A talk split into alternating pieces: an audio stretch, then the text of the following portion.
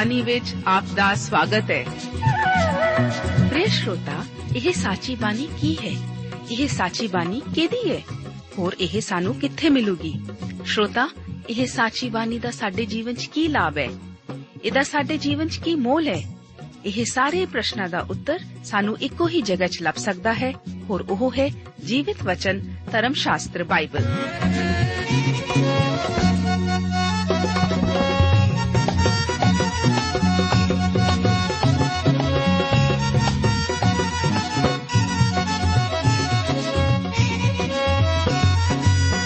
ਧਰਮ ਸ਼ਾਸਤਰ ਬਾਈਬਲ। ਉਹੀ ਜੀਵਿਤ ਵਚਨ ਦਾ ਅਸੀਂ ਇਸ ਕਾਰਜਕ੍ਰਮ ਵਿੱਚ ਅਧਿਐਨ ਕਰਾਂਗੇ।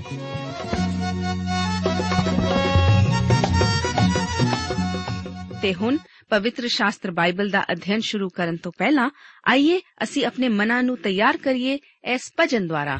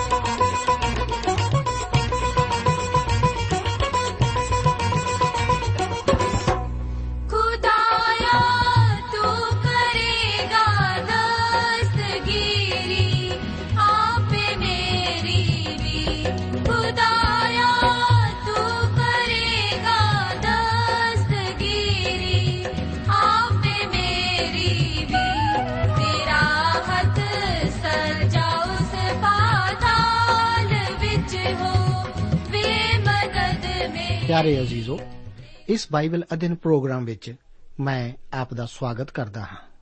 ਇਸ ਪ੍ਰੋਗਰਾਮ ਵਿੱਚ ਅਸੀਂ ਦੂਸਰੀ ਰਾਜਿਆਂ ਦੀ ਪੋਥੀ ਦੇ 3 ਅਤੇ 4 ਅਧਿਆਇਆਂ ਉੱਤੇ ਵਿਚਾਰ ਕਰਾਂਗੇ। ਇਸ ਵਚਨ ਦਾ ਮੁੱਖ ਹਿੱਸਾ ਅਲੀਸ਼ਾ ਦੁਆਰਾ ਕੀਤੇ ਅਚੰਭੇ ਦੇ ਕੰਮ ਹਨ। ਤਿੰਨ ਅਧਿਆਏ ਉਸ ਦੀਆਂ 1 ਤੋਂ ਲੈ ਕੇ 13 ਆਇਤਾਂ ਦੇ ਵਚਨ ਇਸ ਪ੍ਰਕਾਰ ਹਨ। ਲਿਖਿਆ ਹੈ ਯਹੂਦਾ ਦੇ ਪਾਤਸ਼ਾਹ ਯਹੋਸ਼ਾਫਾਟ ਦੇ 18ਵੇਂ ਵਰੇ ਆਹਾਬ ਦਾ ਪੁੱਤਰ ਯਹੋਰਾਮ ਸਾਮਰੀਆ ਵਿੱਚ ਇਸਰਾਇਲ ਉੱਤੇ ਰਾਜ ਕਰਨ ਲੱਗਾ ਅਤੇ ਉਸਨੇ 12 ਵਰੇ ਰਾਜ ਕੀਤਾ। ਉਸਨੇ ਉਹ ਕੰਮ ਕੀਤਾ ਜਿਹੜਾ ਯਹੋਵਾ ਦੀ ਨਿਗਾਹ ਵਿੱਚ ਭੈੜਾ ਸੀ, ਪਰ ਆਪਣੇ ਪਿਓ ਵਾਂਗੂ ਤੇ ਆਪਣੀ ਮਾਂ ਵਾਂਗੂ ਨਹੀਂ, ਸਗੋਂ ਉਸਨੇ ਬਾਲ ਦੇ ਥੰਮ ਨੂੰ ਜਿਹੜਾ ਉਸਦੇ ਪਿਓ ਨੇ ਬਣਾਇਆ ਸੀ ਕੱਢ ਛੱਡਿਆ। ਫੇਰ ਵੀ ਉਹ ਨਬਾਟ ਦੇ ਪੁੱਤਰ, ਯਾਰਾਬੁਆਮ ਦੇ ਪਾਪਾਂ ਨਾਲ ਜਿਹੜੇ ਉਸਨੇ ਇਸਰਾਇਲ ਤੋਂ ਕਰਾਏ ਸੀ, ਚਿੰਬੜਿਆ ਰਿਹਾ ਤੇ ਉਹਨਾਂ ਤੋਂ ਮੂੰਹ ਨਾ ਮੋੜਿਆ। ਮੋਆਬ ਦਾ ਪਾਤਸ਼ਾਹ ਮੇਸ਼ਾ ਇੱਕ ਅਯਾਲੀ ਸੀ ਅਤੇ ਇਸਰਾਇਲ ਦੇ ਪਾਤਸ਼ਾਹ ਨੂੰ 1 ਲੱਖ ਲੈ ਲਿਆ ਤੇ 1 ਲੱਖ ਛਤਰਿਆਂ ਦੀ ਉੱਨ ਦਿੰਦਾ ਹੁੰਦਾ ਸੀ। ਅਤੇ ਐਉਂ ਹੋਇਆ, ਭਈ ਜਦ ਆਹਾਬ ਮਰ ਗਿਆ ਤਾਂ ਮੁਆਬ ਦਾ ਰਾਜਾ ਇਸਰਾਇਲ ਦੇ ਪਾਤਸ਼ਾਹ ਤੋਂ ਆਕੀ ਹੋ ਗਿਆ।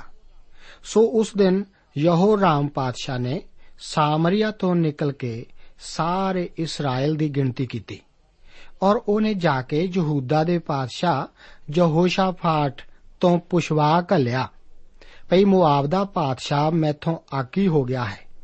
ਕੀ ਤੂੰ ਮੁਆਬ ਦੇ ਵਿਰੁੱਧ ਲੜਨ ਲਈ ਮੇਰੇ ਨਾਲ ਚੱਲੇਗਾ? ਉਸਨੇ ਆਖਿਆ, ਮੈਂ ਜਾਵਾਂਗਾ। ਮੈਂ ਤੇਰੇ ਜਿਹਾ ਹਾਂ। ਮੇਰੇ ਕੋਲ ਮੇਰੇ ਲੋਕ ਤੇਰਿਆਂ ਲੋਕਾਂ ਵਰਗੇ ਤੇ ਮੇਰੇ ਘੋੜੇ ਤੇਰਿਆਂ ਘੋੜਿਆਂ ਵਰਗੇ ਹਨ। ਅਤੇ ਉਹਨੇ ਆਖਿਆ, ਤਾਂ ਅਸੀਂ ਕਿਹੜੇ ਪਾਸਿਓਂ ਚੜੀਏ ਉਸਨੇ ਆਖਿਆ, ਅਦੋਮ ਦੀ ਉਜਾੜ ਵੱਲੋਂ। ਤਦ ਇਸਰਾਇਲ ਦਾ ਪਾਤਸ਼ਾਹ ਔਰ ਯਹੂਦਾ ਦਾ ਪਾਤਸ਼ਾਹ ਔਰ ਅਦੋਮ ਦਾ ਰਾਜਾ ਤੁਰ ਪਏ। ਜਾਂ ਸੱਤਾਂ ਦਿਨਾਂ ਦੇ ਘੇਰ ਦਾ ਪੈਂਡਾ ਕੀਤਾ, ਤਾਂ ਉਹਨਾਂ ਦੀ ਸੈਨਾ ਤੇ ਪਸ਼ੂਆਂ ਲਈ ਜਿਹੜੇ ਉਹਨਾਂ ਦੇ ਪਿੱਛੇ ਪਿੱਛੇ ਆਉਂਦੇ ਸਨ, ਕਿਤੇ ਪਾਣੀ ਨਹੀਂ ਸੀ।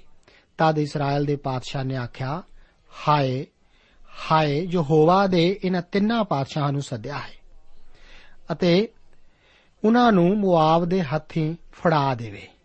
ਪਰ ਯਹੋਸ਼ਾਫਾਟ ਬੋਲਿਆ, ਕਿ ਇੱਥੇ ਯਹੋਵਾ ਦਾ ਕੋਈ ਨਵੀ ਹੈ? ਭਈ, ਅਸੀਂ ਉਹਦੇ ਰਾਹੀਂ ਯਹੋਵਾ ਤੋਂ ਪੁੱਛੀਏ। ਤਦ ਇਸਰਾਇਲ ਦੇ ਪਾਤਸ਼ਾਹ ਦੇ ਟਹਿਲੀਆਂ ਵਿੱਚੋਂ ਇੱਕ ਨੇ ਉੱਤਰ ਦੇ ਕੇ ਆਖਿਆ, ਭਈ ਸ਼ਾਫਾਤ ਦਾ ਪੁੱਤਰ ਜਿਹੜਾ ਏਲੀਆ ਦੇ ਹੱਥਾਂ ਉੱਤੇ ਪਾਣੀ ਪਾਉਂਦਾ ਹੁੰਦਾ ਸੀ, ਇੱਥੇ ਹੈ। ਤਦ ਯਹੋਸ਼ਾਫਾਟ ਨੇ ਆਖਿਆ, ਯਹੋਵਾ ਦਾ ਵਚਨ ਉਹਦੇ ਨਾਲ ਹੈ। ਸੋ ਇਸਰਾਇਲ ਦਾ ਪਾਤਸ਼ਾਹ ਔਰ ਯਹੋਸ਼ਾਫਾਟ ਤੇ ਅਦੋਮ ਦਾ ਰਾਜਾ ਉਹਦੇ ਕੋਲ ਗਏ। ਤਾਂ ਅਲੀਸ਼ਾ ਨੇ ਇਸਰਾਇਲ ਦੇ ਪਾਤਸ਼ਾਹ ਨੂੰ ਆਖਿਆ, ਮੇਰਾ ਤੇਰੇ ਨਾਲ ਕੀ ਵਾਸਤਾ ਹੈ? ਤੂੰ ਆਪਣੇ ਪਿਓ ਦੇ ਨਵੀਆਂ ਤੇ ਆਪਣੀ ਮਾਂ ਦੇ ਨਵੀਆਂ ਕੋਲ ਜਾ। ਪਰ ਇਸਰਾਇਲ ਦੇ ਪਾਤਸ਼ਾਹ ਨੇ ਉਹਨੂੰ ਆਖਿਆ, ਨਹੀਂ, ਕਿਉਂ ਜੋ ਯਹੋਵਾ ਨੇ ਇਹਨਾਂ ਤਿੰਨਾਂ ਪਾਤਸ਼ਾਹਾਂ ਨੂੰ ਇਕੱਠਾ ਕੀਤਾ ਹੈ, ਭਈ ਉਹਨਾਂ ਨੂੰ ਮੁਆਬ ਦੇ ਹੱਥੀਂ ਫੜਾ ਦੇਵੇ। ਯਹੋਆਮ ਆਹਾਬ ਅਤੇ ਈਜ਼ਵਲ ਦਾ ਪੁੱਤਰ ਅਤੇ ਉਸ ਦੇ ਭਰਾ ਆਹਾਜ਼ਿਆ ਦਾ ਉੱਤਰਾਧਿਕਾਰੀ ਸੀ, ਜੋ ਕਿ ਬਿਨਾਂ ਕਿਸੇ ਔਲਾਦ ਤੋਂ ਮਰ ਗਿਆ ਸੀ। ਉਸ ਨੇ ਆਹਾਬ ਵਰਗੇ ਪਾਪ ਨਹੀਂ ਸੀ ਕੀਤੇ ਪਰ ਉਹ ਯਾਰਾਬਵਾਮ ਦੇ ਪਾਪਾਂ ਨੂੰ ਚਿੰਬੜਿਆ ਰਿਹਾ। ਇਹ ਪਾਪ ਬੱਚੇ ਦੀ ਪੂਜਾ ਕਰਨਾ ਸੀ। ਮੁਆਬ ਇਸਰਾਇਲ ਦੇ ਅਧੀਨ ਸੀ ਅਤੇ ਕਰ ਦਿੰਦਾ ਹੁੰਦਾ ਸੀ। ਜਦੋਂ ਆਹਾਬ ਮਰ ਗਿਆ, ਤਦ ਮੁਆਬ ਨੇ ਕਰ ਦੇਣ ਤੋਂ ਇਨਕਾਰ ਕਰਕੇ ਆਪਣੀ ਆਜ਼ਾਦੀ ਨੂੰ ਦੁਬਾਰਾ ਹਾਸਲ ਕਰਨ ਦੀ ਕੋਸ਼ਿਸ਼ ਕੀਤੀ ਸੀ। ਇਸ ਕਰਕੇ ਯਹੋਰਾਮ ਨੇ ਆਪਣੀ ਫੌਜ ਨੂੰ ਇਕੱਠਿਆਂ ਕੀਤਾ ਅਤੇ ਯਹੋਸ਼ਾਫਾਟ ਦੀਆਂ ਫੌਜਾਂ ਨਾਲ ਮਿਲਣ ਦੀ ਇੱਕ ਸੰਧੀ ਕੀਤੀ ਤਾਂ ਕਿ ਮੁਆਬ ਨੂੰ ਦੁਬਾਰਾ ਫਿਰ ਆਪਣੇ ਅਧੀਨ ਕਰ ਲਵੇ। ਜਦੋਂ ਉਹਨਾਂ ਦੇ ਸਿਪਾਹੀਆਂ ਨੂੰ ਪਾਣੀ ਨਾ ਮਿਲਿਆ, ਤਦ ਉਹਨਾਂ ਦੀ ਇੱਕ ਯੋਜਨਾ ਰੁਕੀ ਹੀ ਨਹੀਂ ਸੀ, ਬਲਕਿ ਉਹਨਾਂ ਨੂੰ ਤਾਂ ਇਸ ਡਰ ਨੇ ਵੀ ਆ ਘੇਰਿਆ ਸੀ ਕਿ ਹੁਣ ਤਾਂ ਮੁਆਬੀ ਹੀ ਉਲਟਾ ਉਹਨਾਂ ਉੱਤੇ ਫਤਿਹ ਪਾ ਲੈਣਗੇ।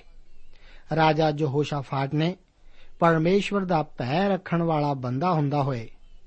ਤਜਵੀਜ਼ ਦਿੱਤੀ ਕਿ ਉਹ ਪਰਮੇਸ਼ਵਰ ਦੇ ਇੱਕ ਨਵੀ ਨੂੰ ਬੁਲਾਉਣ ਤਾਂ ਜੋ ਉਹਨਾਂ ਦੀ ਅਗਵਾਈ ਪਰਮੇਸ਼ਵਰ ਵੱਲੋਂ ਕੀਤੀ ਜਾਵੇ।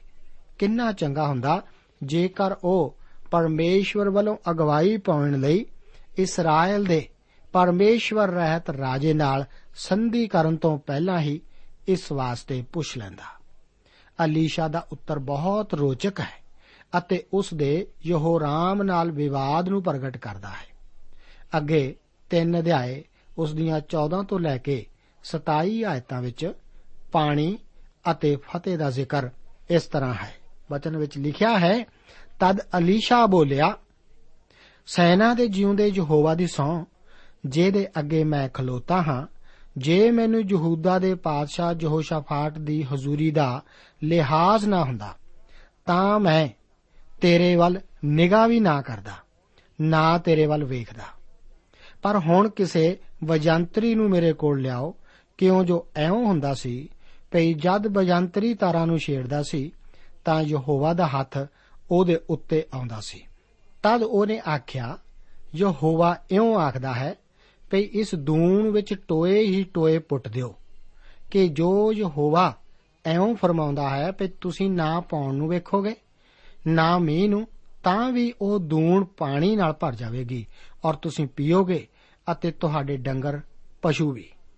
ਅਤੇ ਇਹ ਯਹੋਵਾ ਦੀ ਨਿਗਾਹ ਵਿੱਚ ਨਿੱਕੀ ਜਿਹੀ ਗੱਲ ਹੈ। ਉਹ ਮੁਆਬ ਨੂੰ ਤੁਹਾਡੇ ਹੱਥ ਦੇਵੇਗਾ। ਅਤੇ ਤੁਸੀਂ ਹਰ ਸਫੀਲ ਵਾਲੇ ਸ਼ਹਿਰ ਦੇ ਉੱਤਮ ਸ਼ਹਿਰ ਵਾ ਢਾਹ ਸੁੱਟੋਗੇ ਅਤੇ ਹਰ ਚੰਗੇ ਬਿਰਸ਼ ਨੂੰ ਵੱਢ ਸੁੱਟੋਗੇ। ਅਤੇ ਪਾਣੀ ਦੇ ਸਾਰਿਆਂ ਸੋਤਿਆਂ ਨੂੰ ਪੂਰ ਦਿਓਗੇ ਅਤੇ ਹਰ ਚੰਗੇ ਖੇਤ ਨੂੰ ਪੱਥਰਾਂ ਨਾਲ ਵਿਗਾੜ ਦਿਓਗੇ। ਤਾਂ ਐਉਂ ਹੋਇਆ, ਜਦ ਸਵੇਰ ਨੂੰ ਭੇਂਟ ਚੜਾਈ ਜਾਂਦੀ ਸੀ, ਤਾਂ ਵੇਖੋ ਆਦੋਮ ਦੇ ਪਾਸਿਓਂ ਪਾਣੀ ਆ ਰਿਹਾ ਸੀ ਤੇ ਉਹ ਧਰਤੀ ਪਾਣੀ ਨਾਲ ਭਰ ਗਈ। ਜਦ ਸਾਰੇ ਮੁਆਬੀਆਂ ਨੇ ਸੁਣਿਆ ਭਈ ਪਾਤਸ਼ਾਹਾਂ ਨੇ ਸਾਡੇ ਨਾਲ ਲੜਨ ਲਈ ਚੜ੍ਹਾਈ ਕੀਤੀ ਹੈ, ਤਦ ਸਾਰੇ ਜਿਹੜੇ ਸ਼ਾਸਤਰ ਬਨ ਸਕਦੇ ਸਨ ਤੇ ਵਡੇਰੇ ਵੀ ਇਕੱਠੇ ਹੋਏ। ਅਤੇ ਹੱਦ ਉੱਤੇ ਖਲੋ ਗਏ ਜਦ ਉਹ ਤੜਕਸਾਰ ਉੱਠੇ, ਤਾਂ ਪਾਣੀ ਉੱਤੇ ਸੂਰਜ ਚਮਕ ਰਿਹਾ ਸੀ ਔਰ ਮੁਆਬੀਆਂ ਨੂੰ ਉਹ ਪਾਣੀ ਜੋ ਉਹਨਾਂ ਦੇ ਸਾਹਮਣੇ ਸੀ, ਲਹੂ ਵਾਂਗ ਦਿਸਦਾ ਸੀ। ਇਸ ਲਈ ਉਹ ਬੋਲੇ, ਇਹ ਤਾਂ ਲਹੂ ਹੈ, ਪਾਤਸ਼ਾਹ ਨਾਸ਼ ਹੀ ਹੋ ਗਏ ਹਨ। ਹਾਂ, ਹਰ ਮਨੁੱਖ ਨੇ ਆਪਣੇ ਨਾਲ ਦੇ ਨੂੰ ਮਾਰ ਛੱਡਿਆ ਹੈ। हे ਮੁਆਬ, ਹੁਣ ਲੁੱਟ ਨੂੰ ਤੁਰ ਪਾਓ। ਜਦ ਉਹ ਇਸਰਾਇਲ ਦੇ ਡੇਰੇ ਵਿੱਚ ਆਏ, ਤਾਂ ਇਸਰਾਇਲੀਆਂ ਨੇ ਉੱਠ ਕੇ ਮੁਆਬੀਆਂ ਨੂੰ ਐਵੇਂ ਮਾਰਿਆ ਭਈ ਉਹ ਉਹਨਾਂ ਦੇ ਅੱਗਿਓਂ ਨੱਠ ਤੁਰੇ।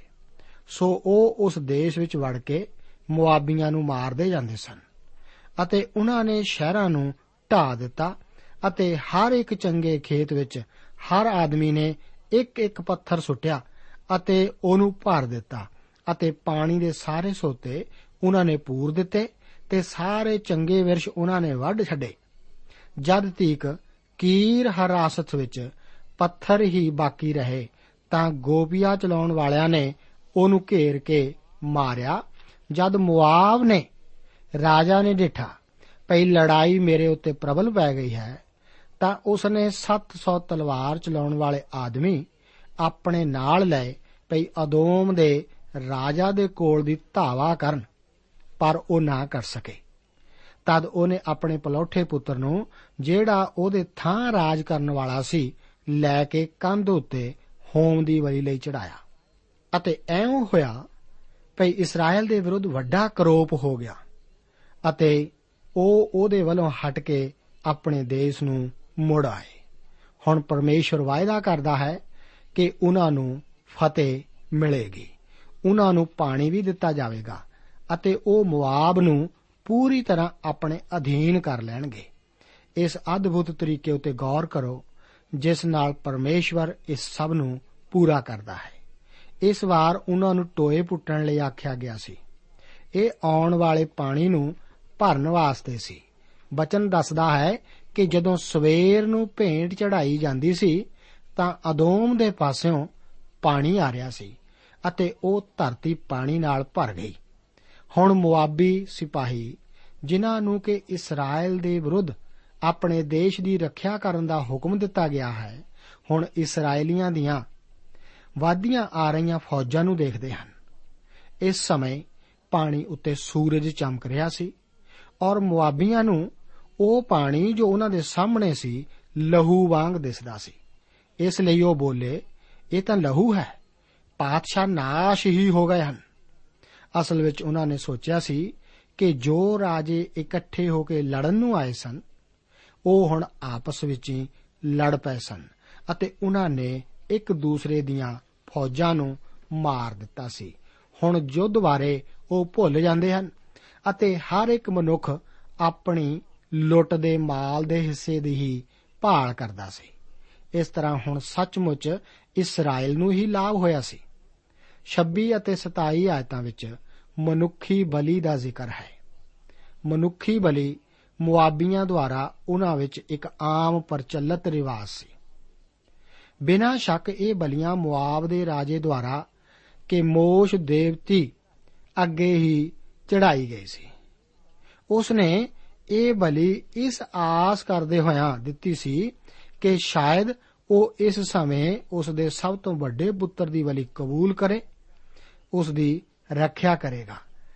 ਜੋ ਕਿ ਅਸਲ ਵਿੱਚ ਉਸ ਦਾ ਹੋਣ ਵਾਲਾ ਉੱਤਰਾਧਿਕਾਰੀ ਵੀ ਸੀ। ਪਰ ਇਹ ਤਾਂ ਇਸرائیਲੀਆਂ ਹੁਣ ਪ੍ਰਤਾਪਤ ਹੋਣ ਵਾਲੀ ਫਤਿਹ ਦਾ ਹੀ ਇੱਕ ਨਿਸ਼ਾਨੀ ਸੀ ਅਤੇ ਇਸ ਨੇ ਸੱਚਮੁੱਚ ਉਹਨਾਂ ਨੂੰ ਇਸਰਾਇਲ ਦੇ ਪਰਮੇਸ਼ਵਰ ਯਹੋਵਾ ਦੀ ਕਿਰਪਾ ਅਤੇ ਸਮਰੱਥਾ ਨਾਲ ਪ੍ਰਭਾਵਿਤ ਕੀਤਾ ਸੀ। ਇਸ ਤੋਂ ਬਾਅਦ ਅਸੀਂ ਹੁਣ 4 ਅਧਿਆਏ ਵਿੱਚ ਦਾਖਲ ਹੁੰਦੇ ਹਾਂ। ਇਸ ਅਧਿਆਏ ਵਿੱਚ ਅਲੀਸ਼ਾ ਦੀਆਂ ਪੰਜ ਕਰਾਮਾਤਾਂ ਦਾ ਜ਼ਿਕਰ ਹੈ। ਜਦੋਂ ਅਲੀਸ਼ਾ ਅਤੇ ਏਲੀਆ ਦੁਆਰਾ ਕੀਤੀਆਂ ਕਰਾਮਾਤਾਂ ਵਿੱਚ ਕਾਫੀ ਸਮਾਨਤਾ ਹੈ, ਪਰ ਜੋ ਕਰਾਮਾਤਾਂ ਅਲੀਸ਼ਾ ਦੁਆਰਾ ਕੀਤੀਆਂ ਗਈਆਂ ਹਨ, ਉਹ ਜ਼ਿਆਦਾ ਵੱਡੀਆਂ ਅਤੇ ਕਿਸੇ ਹੱਦ ਤੱਕ ਜ਼ਿਆਦਾ ਮਹਾਨ ਹਨ।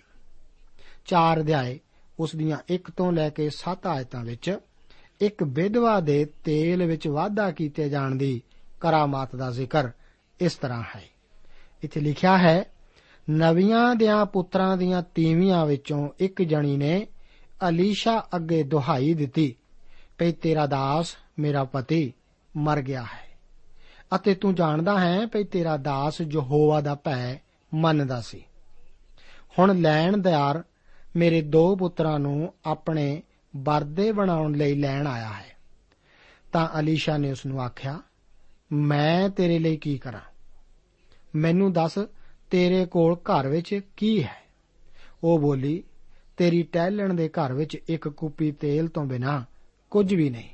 ਤਾਂ ਉਹ ਬੋਲਿਆ, ਤੂੰ ਜਾ ਤੇ ਆਪਣੇ ਸਾਰੇ ਗੁਆਂਢੀਆਂ ਤੋਂ ਖਾਲੀ ਭਾਂਡੇ ਮੰਗ ਲੈ। ਉਹ ਥੋੜੇ ਜਿਹੇ ਨਾ ਹੋਣ, ਅਤੇ ਜਦ ਤੂੰ ਅੰਦਰ ਆ ਜਾਵੇਂ, ਤਾਂ ਆਪਣੇ ਤੇ ਆਪਣੇ ਪੁੱਤਰਾਂ ਲਈ ਬੂਹਾ ਭੇੜ ਲਵੀਂ, ਅਤੇ ਉਹਨਾਂ ਸਾਰਿਆਂ ਭਾਂਡਿਆਂ ਵਿੱਚ ਉਲੱਦਦੀ ਜਾਵੇਂ। ਜਿਹੜਾ ਭਰ ਜਾਵੇ, ਉਹਨੂੰ ਅੱਡ ਰੱਖ ਦੇਵੀਂ। ਸੋ ਉਹ ਉਹਦੇ ਅੱਗਿਓਂ ਚੱਲੀ ਗਈ ਤੇ ਆਪਣੇ ਅਤੇ ਆਪਣੇ ਪੁੱਤਰਾਂ ਲਈ ਬੂਹਾ ਭੇੜ ਲਿਆ। ਉਹ ਉਸ ਦੇ ਕੋਲ ਲਿਆਉਂਦੇ ਗਏ ਤੇ ਉਹ ਉਲੱਦਦੀ ਗਈ। ਫਿਰ ਐਉਂ ਹੋਇਆ, ਜਦ ਉਹ ਭਾਂਡੇ ਭਰ ਗਏ, ਤਾਂ ਉਸ ਨੇ ਆਪਣੇ ਪੁੱਤਰ ਨੂੰ ਆਖਿਆ, ਮੇਰੇ ਕੋਲ ਇੱਕ ਹੋਰ ਭਾਂਡਾ ਲਿਆ। ਉਹਨੇ ਉਸ ਨੂੰ ਆਖਿਆ, ਹੋਰ ਤਾਂ ਕੋਈ ਭਾਂਡਾ ਨਹੀਂ ਹੈ। ਤਾਂ ਤੇਲ ਬੰਦ ਹੋ ਗਿਆ। ਤਦ ਉਹ ਪਰਮੇਸ਼ਵਰ ਦੇ ਜਨ ਕੋਲ ਆਈ ਤੇ ਉਹਨੂੰ ਦੱਸਿਆ ਤੇ ਉਹ ਬੋਲਿਆ, ਜਾ ਕੇ ਤੇਲ ਵੇਚ ਤੇ ਆਪਣਾ ਕਰਜ਼ਾ ਭਰ ਦੇ ਅਤੇ ਜੋ ਬਚੇ ਉਹਦੇ ਨਾਲ ਤੂੰ ਤੇਰੇ ਪੁੱਤਰ ਗੁਜ਼ਰ ਕਰਿਓ। ਇਸ ਤਰ੍ਹਾਂ ਜਾਪਦਾ ਹੈ ਕਿ ਅਲੀਸ਼ਾ ਇਹ ਵਿਧਵਾ ਔਰਤ ਦੇ ਪਤੀ ਨੂੰ ਜਾਣਦਾ ਸੀ। ਉਹ ਉਸ ਨੂੰ ਯਾਦ ਕਰਾਉਂਦੀ ਹੈ ਕਿ ਉਸ ਦਾ ਪਤੀ ਇੱਕ ਸੱਚਾ ਵਿਸ਼ਵਾਸੀ ਸੀ। ਜਦੋਂ ਉਸ ਦਾ ਪਤੀ ਮਰ ਗਿਆ ਸੀ, ਤਦ ਉਹ ਬਿਨਾਂ ਵਾਪਸ ਕੀਤਾ ਹੋਇਆ ਕਰਜ਼ਾ ਉਸ ਦੇ ਸਿਰ ਛੱਡ ਗਿਆ ਸੀ, ਜੋ ਕਿ ਹੁਣ ਉਸ ਨੂੰ ਵਾਪਸ ਲੈਣ ਆਇਆ ਹੈ। ਜੇਕਰ ਕਿਸੇ ਉਧਾਰ ਲੈਣ ਵਾਲੇ ਕੋਲ ਜ਼ਮਾਨਤ ਵਜੋਂ ਦੇਣ ਵਾਸਤੇ ਕੋਈ ਵਿਅਕਤੀਗਤ ਜਾਇਦਾਦ ਨਾ ਹੋਵੇ ਅਤੇ ਉਸ ਦਾ ਆਪਣਾ ਕੋਈ ਮਨੁੱਖ ਤਦ ਉਸ ਉੱਤੇ ਨਿਰਭਰ ਕੋਈ ਵੀ ਮਨੁੱਖ ਜ਼ਮਾਨਤ ਵਜੋਂ ਉਸ ਦੀ ਟਹਿਲ ਕਰੇਗਾ। ਇਸ ਤਰ੍ਹਾਂ ਇੱਕ ਉਧਾਰ ਲੈਣ ਵਾਲਾ ਕਾਨੂੰਨੀ ਤੌਰ ਤੇ ਇਸ ਵਿਧਵਾ ਦੇ ਪੁੱਤਰ ਨੂੰ ਆਪਣੀ ਭੁਗਤਾਨ ਦੀ ਪੇਸ਼ਗੀ ਵਜੋਂ ਆਪਣੇ ਵਰਦੇ ਬਣਾਉਣ ਲਈ ਲੈ ਜਾਵੇਗਾ। ਹੁਣ ਅਲੀਸ਼ਾ ਇਸ ਛੋਟੇ ਪਰਿਵਾਰ ਦੇ ਮਦਦ ਕਰਨ ਲਈ ਆਪਣੀ ਜ਼ਿੰਮੇਵਾਰੀ ਨੂੰ ਪਛਾਣਦਾ ਹੈ। ਮੂਸਾ ਦੀ ਸ਼ਰਾ ਇਸ ਗੱਲ ਤੇ ਜ਼ੋਰ ਦਿੰਦੀ ਸੀ ਕਿ ਵਿਧਵਾਵਾਂ ਅਤੇ ਯਤੀਮ ਬੱਚਿਆਂ ਦੀ ਰੱਖਿਆ ਅਤੇ ਸੰਭਾਲ ਕੀਤੀ ਜਾਵੇ। ਤਿੰਨ ਤੋਂ ਪੰਜ ਆਇਤਾਂ ਵਿੱਚ ਅਸੀਂ ਦੇਖਦੇ ਹਾਂ ਕਿ ਇਸ ਘਰ ਵਿੱਚ ਹੁਣ ਇੱਕ ਲਗਾਤਾਰ ਵਹਿਣ ਵਾਲਾ ਤੇਲ ਦਾ ਖੂਹ ਵਗ ਤੁਰਿਆ ਸੀ। 6 ਅਤੇ 7 ਆਇਤਾਂ ਵਿੱਚ ਅਸੀਂ ਦੇਖਦੇ ਹਾਂ ਕਿ ਇਹ ਤਾਂ ਏਲੀਆ ਦੇ ਦਿਨਾਂ ਦੇ ਤੇਲ ਦੇ ਅਚੰਭੇ ਨਾਲੋਂ ਕਿਤੇ ਵੱਧ ਕੇ ਸੀ। ਜੋ ਅਚੰਭਾ ਜ਼ਰਾਫਾਤ ਦੀ ਵਿਧਵਾ ਔਰਤ ਵਾਸਤੇ ਕੀਤਾ ਗਿਆ ਸੀ। ਅੱਗੇ 4 ਅਧਿਆਏ ਉਸ ਦੀਆਂ 8 ਤੋਂ 17 ਆਇਤਾਂ ਵਿੱਚ ਹੁਣ ਸ਼ੂਨੇਮ ਦੀ ਇੱਕ ਮੰਨੀ ਦੰਨੀ ਔਰਤ ਲਈ ਪੁੱਤਰ ਦਿੱਤੇ ਜਾਣ ਦਾ ਜ਼ਿਕਰ ਹੈ। ਇੱਕ ਕਿਰਪਾਲੂ ਔਰਤ ਜੋ ਕਿ ਸ਼ੂਨੇਮ ਵਿੱਚ ਰਹਿੰਦੀ ਸੀ, ਜਦੋਂ ਵੀ ਅਲੀਸ਼ਾ ਉਸ ਦੇ ਘਰ ਵਿੱਚੋਂ ਗੁਜ਼ਰਦਾ, ਤਦ ਉਸ ਦੀ ਸੇਵਾ ਟਹਿਲ ਕਰਦੀ ਹੁੰਦੀ ਸੀ। ਇਸ ਤੋਂ ਬਾਅਦ ਹੁਣ ਕਈ ਵਿਸ਼ਵਾਸੀਆਂ ਦੇ ਘਰਾਂ ਵਿੱਚ ਇੱਕ ਖਾਸ ਕਮਰਾ ਹੁੰਦਾ ਸੀ, ਜਿਸ ਨੂੰ ਕਿ ਅਕਸਰ ਨਵੀ ਦਾ ਚੁਬਾਰਾ ਆਖਿਆ ਜਾਂਦਾ ਸੀ। ਅੱਜ ਵੀ ਮੈਂ ਕਈ ਘਰਾਂ ਵਿੱਚ ਇਹੋ ਜਿਹਾ ਅਨੁਭਵ ਆਪਣੀ ਪ੍ਰਚਾਰ ਦੀ ਸੇਵਾ ਵਿੱਚ ਅਕਸਰ ਕਰਦਾ ਹਾਂ। ਮੈਂ ਆਪ ਨੂੰ ਕਈ ਘਰਾਂ ਬਾਰੇ ਦੱਸਦਾ ਹਾਂ, ਜਿਨ੍ਹਾਂ ਵਿੱਚ ਅਦਭੁਤ ਮਸੀਹੀ ਲੋਕਾਂ ਨੇ ਇੱਕ ਖਾਸ ਕਮਰਾ ਬਣਾਇਆ ਹੋਇਆ ਹੁੰਦਾ ਹੈ, ਜਿਸ ਵਿੱਚ ਪ੍ਰਚਾਰਕਾਂ ਅਤੇ ਸੇਵਕਾਂ ਦੀ ਪੂਰੀ ਤਰ੍ਹਾਂ ਘਰ ਵਿੱਚ ਰਹਿੰਦੇ ਹੋਏ ਮਹਿਸੂਸ ਕਰਨ ਦੀ ਤਰ੍ਹਾਂ ਸੇਵਾ ਕੀਤੀ ਜਾਂਦੀ ਹੈ। ਆਪ ਨਹੀਂ ਜਾਣਦੇ ਕਿ ਅੱਜ ਪਰਮੇਸ਼ਵਰ ਦੇ ਕਈ ਲੋਕਾਂ ਦੇ ਜੀਵਨ ਵਿੱਚ ਇਸ ਦਾ ਕੀ ਅਰਥ ਹੈ। ਹੁਣ ਅਲੀਸ਼ਾ ਨੇ ਇਸ ਘਰ ਦੀ ਸ਼ਲਾਘਾ ਕੀਤੀ ਸੀ, ਜੋ ਕਿ ਹਮੇਸ਼ਾ ਉਸ ਲਈ ਖੋਲਿਆ ਰਹਿੰਦਾ ਸੀ। ਇੱਕ ਦਿਨ ਜਦੋਂ ਉਹ ਆਪਣੇ ਬਿਸਤਰੇ ਉੱਤੇ ਲੇਟਿਆ ਹੋਇਆ ਸੀ, ਤਦ ਕਿਸੇ ਨਾ ਕਿਸੇ ਤਰ੍ਹਾਂ ਉਸ ਦੇ ਮਨ ਵਿੱਚ ਵਿਚਾਰ ਕੀਤਾ ਕਿ ਉਹ ਇਸ ਔਰਤ ਦੀ ਦਿਆਲਗੀ ਦੇ ਲਿਹਾਜ਼ ਵਿੱਚ, ਜੋ ਕਿ ਹਮੇਸ਼ਾ ਉਸ ਦੇ ਸੇਵਾ ਟਹਿਲ ਕਰਨ ਦੀ ਫਿਕਰ ਕਰਦੀ ਸੀ, ਜ਼ਰੂਰ ਉਸ ਨੂੰ ਕੁਝ ਨਾ ਕੁਝ ਫਲ ਦੇਵੇਗਾ। ਹੁਣ ਅਲੀਸ਼ਾ ਆਪਣੇ ਸੇਵਕ ਗੇਹਾਜ਼ੀ ਨੂੰ ਭੇਜਦਾ ਹੈ। ਸੋ ਉਸ ਨੇ ਉਸ ਨੂੰ ਸੱਦਿਆ ਅਤੇ ਉਹ ਬੂਹੇ ਵਿੱਚ ਆਣ ਖਲੋਤੀ। ਤਦ ਉਹ ਬੋਲਿਆ ਐਸੇ ਰੁੱਤ, ਬਸੰਤ ਦੇ ਦਿਨਾਂ ਦੇ ਨੇੜ ਤੇੜ, ਤੇਰੇ ਕੁਛੜ ਪੁੱਤਰ ਹੋਵੇਗਾ। ਅਤੇ ਉਸੇ ਰੁੱਤ ਬਸੰਤ ਦੇ ਨੇੜ ਤੇੜ, ਉਹਦੇ ਪੁੱਤਰ ਜਨਮਿਆ। ਕਈ ਸਾਲਾਂ ਬਾਅਦ, ਜਦੋਂ ਉਸ ਦਾ ਪੁੱਤਰ ਇੱਕ ਵੱਡਾ ਬੱਚਾ ਹੋ ਗਿਆ ਸੀ, ਤਦ ਉਹ ਮਰ ਗਿਆ। ਅਲੀਸ਼ਾ ਨੇ ਉਸ ਨੂੰ ਦੁਬਾਰਾ ਜ਼ਿੰਦਾ ਕੀਤਾ। ਅਲੀਸ਼ਾ ਨੇ ਇਹ ਉਸੇ ਤਰ੍ਹਾਂ ਕੀਤਾ ਸੀ, ਜਿਵੇਂ ਕਿ ਏਲੀਆ ਨੇ ਕੀਤਾ ਸੀ, ਜਿਸ ਦਾ ਜ਼ਿਕਰ ਪਹਿਲੀ ਰਾਜਿਆਂ ਦੀ ਪੋਥੀ ਦੇ 7 ਅਧਿਆਏ ਵਿੱਚ ਹੈ। ਇਹ ਸੀ ਉਸ ਦੁਆਰਾ ਉਸ ਮੁਰਦਾ ਬੱਚੇ ਨਾਲ ਵਿਅਕਤੀਗਤ ਤੌਰ ਤੇ ਜੁੜਨ ਨਾਲ। ਇੱਥੇ ਇੱਕ ਮਹਾਨ ਸਿਧਾਂਤ ਜੋ ਸਾਡੇ ਸਿੱਖਣ ਵਾਸਤੇ ਹੈ, ਉਹ ਇਹ ਹੈ ਕਿ ਜਦੋਂ ਅਸੀਂ ਪਾਪਾਂ ਅਤੇ ਅਪਰਾਧਾਂ ਵਿੱਚ ਮੁਰਦਾ ਸਾਂ ਅਤੇ ਪ੍ਰਭੂ ਯੀਸ਼ੂ ਮਸੀਹ ਨਾਲ ਸਾਡਾ ਵਿਅਕਤੀਗਤ ਸੰਬੰਧ ਜੁੜਨ ਨਾਲ ਹੀ ਸਾਨੂੰ ਜੀਵਨ ਮਿਲਦਾ ਹੈ ਉਸੇ ਵਿੱਚ ਸਾਡੇ ਲਈ ਜੀਵਨ ਹੈ। ਸਿਰਫ ਉਹ ਹੀ ਜੀਵਨ ਹੈ। ਅੱਗੇ 40 ਅਤੇ 41 ਆਇਤਾਂ ਵਿੱਚ ਜ਼ਹਿਰੀਲੇ ਭੋਜਨ ਦਾ ਵਰਣਨ ਇਸ ਤਰ੍ਹਾਂ ਹੈ। ਇੱਥੇ ਪਰਮੇਸ਼ਵਰ ਦੇ ਵਚਨ ਵਿੱਚ ਲਿਖਿਆ ਹੈ, ਸੋ ਉਹਨਾਂ ਨੇ ਬੰਦਿਆਂ ਦੇ ਖਾਣ ਲਈ ਪਰੀ ਦਿੱਤਾ ਤਾਂ ਐਵੇਂ ਹੋਇਆ ਕਿ ਜਦ ਉਹ ਭਾਜੀ ਖਾ ਰਹੇ ਸਨ, ਤਾਂ ਉਹ ਚੀਕ ਉੱਠੇ ਕਿ हे ਪਰਮੇਸ਼ਵਰ ਦੇ ਜਨ, ਦੇਗ ਵਿੱਚ ਤਾਂ ਮੌਤ ਹੈ। ਤਾਂ ਉਹ ਖਾ ਨਾ ਸਕੇ। ਪਰ ਉਹ ਬੋਲਿਆ, ਆਟਾ ਲਿਆਓ ਅਤੇ ਉਸ ਨੇ ਉਹ ਤੇਗ ਵਿੱਚ ਪਾ ਦਿੱਤਾ। ਤਦ ਆਖਿਆ, ਲੋਕਾਂ ਨੂੰ ਪ੍ਰੀ ਦਿਓ, ਭਈ ਉਹ ਖਾਣ ਅਤੇ ਤੇਗ ਵਿੱਚ ਕੋਈ ਕਸਰ ਨਾ ਰਹੇ। ਇਸ ਅਧਿਆਏ ਵਿੱਚ ਚੌਥਾ ਅਚੰਬੇ ਦਾ ਕੰਮ ਨਵੀਆਂ ਦੇ ਪੁੱਤਰਾਂ ਲਈ ਪਕਾਏ ਭੋਜਨ ਨਾਲ ਸੰਬੰਧਿਤ ਹੈ, ਜੋ ਕਿ ਅਸਲ ਵਿੱਚ ਵਿਦਿਆਰਥੀ ਹਨ। ਅਧਿਆਤਮਕ ਵਿਦਿਆਰਥੀ। ਅਸਲ ਵਿੱਚ ਘਟਨਾ ਇੱਕ ਅਕਾਲ ਦੇ ਸਮੇਂ ਵਾਪਰੀ ਸੀ। ਇੱਕ ਲੜਕਾ ਜੰਗਲ ਵਿੱਚ ਕੋਈ ਜੰਗਲੀ ਸਬਜ਼ੀਆਂ ਅਤੇ ਫਲ ਇਕੱਠੇ ਕਰਨ ਗਿਆ, ਜੋ ਕਿ ਉਹ ਲੱਭ ਸਕਦਾ ਸੀ। ਪਰ ਇਸ ਸਮੇਂ ਉਸ ਨੂੰ ਸਿਰਫ ਜੰਗਲੀ ਕੱਦੂ ਹੀ ਮਿਲੇ ਸਨ ਅਤੇ ਉਸਨੇ ਤੋੜ ਕੇ ਉਹਨਾਂ ਨਾਲ ਝੋਲੀ ਭਰ ਲਈ ਅਤੇ ਉਹਨਾਂ ਨੂੰ ਕੱਟ ਕੇ ਸਬਜ਼ੀ ਪਕਾਉਣ ਲਈ ਧਰ ਦਿੱਤਾ। ਬਾਅਦ ਵਿੱਚ ਜਦੋਂ ਇਸ ਨੂੰ ਖਾਣ ਲਈ ਪਰੋਸਿਆਗਾ ਤਦ ਇਹ ਤਾਂ ਜ਼ਹਿਰ ਵਾਲਾ ਕੌੜਾ ਸੀ। ਪਰ ਜਦੋਂ ਇਸ ਅਲੀਸ਼ਾ ਕੋਲ ਲਿਆਂਦਾ ਗਿਆ ਤਦ ਉਹ ਇਸ ਨੂੰ ਨੁਕਸਾਨ ਰਹਿਤ ਬਣਾ ਦਿੰਦਾ ਹੈ। ਅੰਤ ਵਿੱਚ 41 ਤੋਂ ਅੱਗੇ 44 ਆਇਤਾਂ ਵਿੱਚ ਇਸ ਅਧਿਆਏ ਦੀ ਆਖਰੀ ਕਰਾਮਾਤ ਦਾ ਜ਼ਿਕਰ ਹੈ, ਜੋ ਕਿ 100 ਮਨੁੱਖਾਂ ਨੂੰ ਅਦਭੁਤ ਤਰੀਕੇ ਨਾਲ ਖੁਆਉਣ ਵਾਲੇ ਸੰਬੰਧਤ ਹੈ। ਇਸ ਸਮੇਂ ਇੱਕ ਮਨੁੱਖ, ਜੋ ਕਿ ਮੂਸਾ ਦੀ ਵਿਵਸਥਾ ਦੇ ਪ੍ਰਤੀ ਵਫਾਦਾਰ ਹੋਣ ਦੀ ਕੋਸ਼ਿਸ਼ ਕਰਦਿਆਂ ਹੋਇਆਂ ਨਬੀਆਂ ਦੇ ਪੁੱਤਰਾਂ ਲਈ ਆਪਣੀ ਫਸਲ ਦੇ ਪਹਿਲੇ ਫਲ ਲੈ ਕੇ ਆਇਆ। ਕਿਉਂਕਿ ਯਾਰਾਬੁਆਮ ਨੇ ਲੇਵੀ ਜਾਜਕਾਂ ਨੂੰ ਆਪਣੇ ਦੇਸ਼ ਵਿੱਚੋਂ ਕੱਢ ਦਿੱਤਾ ਸੀ। ਕਿਉਂਕਿ ਇਹ ਤਾਂ ਬਹੁਤ ਥੋੜੀ ਜਿਹੀ ਰਤ ਸੀ। ਇਸ ਕਰਕੇ ਉਹ ਇਸ ਨੂੰ ਬਹੁਤ ਥੋੜੀ ਜਿਹੀ ਰਸਤ ਹੋਣ ਕਰਕੇ 100 ਮਨੁੱਖਾਂ ਅੱਗੇ ਰੱਖਣ ਤੋਂ ਝਿਜਕਦਾ ਸੀ। ਪਰ ਯਹੋਵਾ ਵੱਲੋਂ ਇਹ ਆਗਿਆ ਪਾ ਕੇ ਕਿ ਉਹ ਖਾਣਗੇ ਅਤੇ ਬਾਕੀ ਛੱਡਣਗੇ ਉਸ ਨੇ ਉਹਨਾਂ 100 ਮਨੁੱਖਾਂ ਲਈ ਪਰੋਸਿਆ। ਉਹਨਾਂ ਨੇ ਖਾਦਾ ਅਤੇ ਯਹੋਵਾ ਦੇ ਵਚਨ ਦੇ ਅਨੁਸਾਰ ਬਾਕੀ ਵੀ ਛੱਡ ਦਿੱਤਾ। ਇਹ ਸਾਨੂੰ ਸਾਡੇ ਪ੍ਰਭੂ ਯੀਸ਼ੂ ਮਸੀਹ ਦੇ ਸਮੇਂ ਬਾਰੇ ਯਾਦ ਦਿਲਾਉਂਦੇ ਹਨ, ਜਦੋਂ ਕਿ ਉਹਨਾਂ ਨੇ ਥੋੜੀਆਂ ਜਿਹੀਆਂ ਰੋਟੀਆਂ ਅਤੇ ਮੱਛੀਆਂ ਦੁਆਰਾ 4000 ਅਤੇ 5000 ਲੋਕਾਂ ਦੀ ਭੀੜ ਨੂੰ ਖਾਣਾ ਖਵਾਇਆ ਸੀ। ਪ੍ਰਭੂ ਆਪ ਨੂੰ ਅੱਜ ਦੇ ਇਹਨਾਂ ਵਚਨਾਂ ਨਾਲ ਅਸੀਸ ਦੇਵੇ। ਜੈ ਮਸੀਹ। ਦੋਸਤੋ, ਸਾਨੂੰ ਉਮੀਦ ਹੈ ਕਿ ਇਹ ਕਾਰਜਕ੍ਰਮ ਤੁਹਾਨੂੰ ਪਸੰਦ ਆਇਆ ਹੋਵੇਗਾ ਤੇ ਇਹ ਕਾਰਜਕ੍ਰਮ ਸੁਣ ਕੇ ਤੁਹਾਨੂੰ ਬਰਕਤਾਂ ਮਿਲੀਆਂ ਹੋਣਗੀਆਂ। ਜੇ ਤੁਸੀਂ ਇਹ ਕਾਰਜਕ੍ਰਮ ਦੇ ਬਾਰੇ ਕੁਝ ਪੁੱਛਣਾ ਚਾਹੁੰਦੇ ਹੋ, ਤੇ ਸਾਨੂੰ ਇਸ ਪਤੇ ਤੇ ਲਿਖੋ। Program Sachi Bani, post box number 1715 sector 36 Chandigarh 160036 ਪਤਾ ਇੱਕ ਵਾਰ ਫੇਰ ਸੁਣ ਲਓ program Sachi Bani post box number 1715 sector 36 Chandigarh 160036 ਸਾਡਾ ਈਮੇਲ ਪਤਾ ਹੈ punjabi ttb at twr.in ਪਤਾ ਇੱਕ ਵਾਰ ਫੇਰ ਸੁਣ ਲਓ punjabi ttb at twr.in ਹੁਣ ਸਾਡੇ ਪ੍ਰੋਗਰਾਮ ਦਾ ਸਮੇਂ ਸਮਾਪਤ ਹੁੰਦਾ ਹੈ। ਉਮੀਦ ਹੈ ਅਗਲੇ ਪ੍ਰੋਗਰਾਮ ਵਿੱਚ ਤੁਹਾਡੇ ਨਾਲ ਫੇਰ ਪੇਂਟ ਹੋਏਗੀ। ਰੱਬ ਤੁਹਾਨੂੰ ਬਰਕਤ ਦੇ।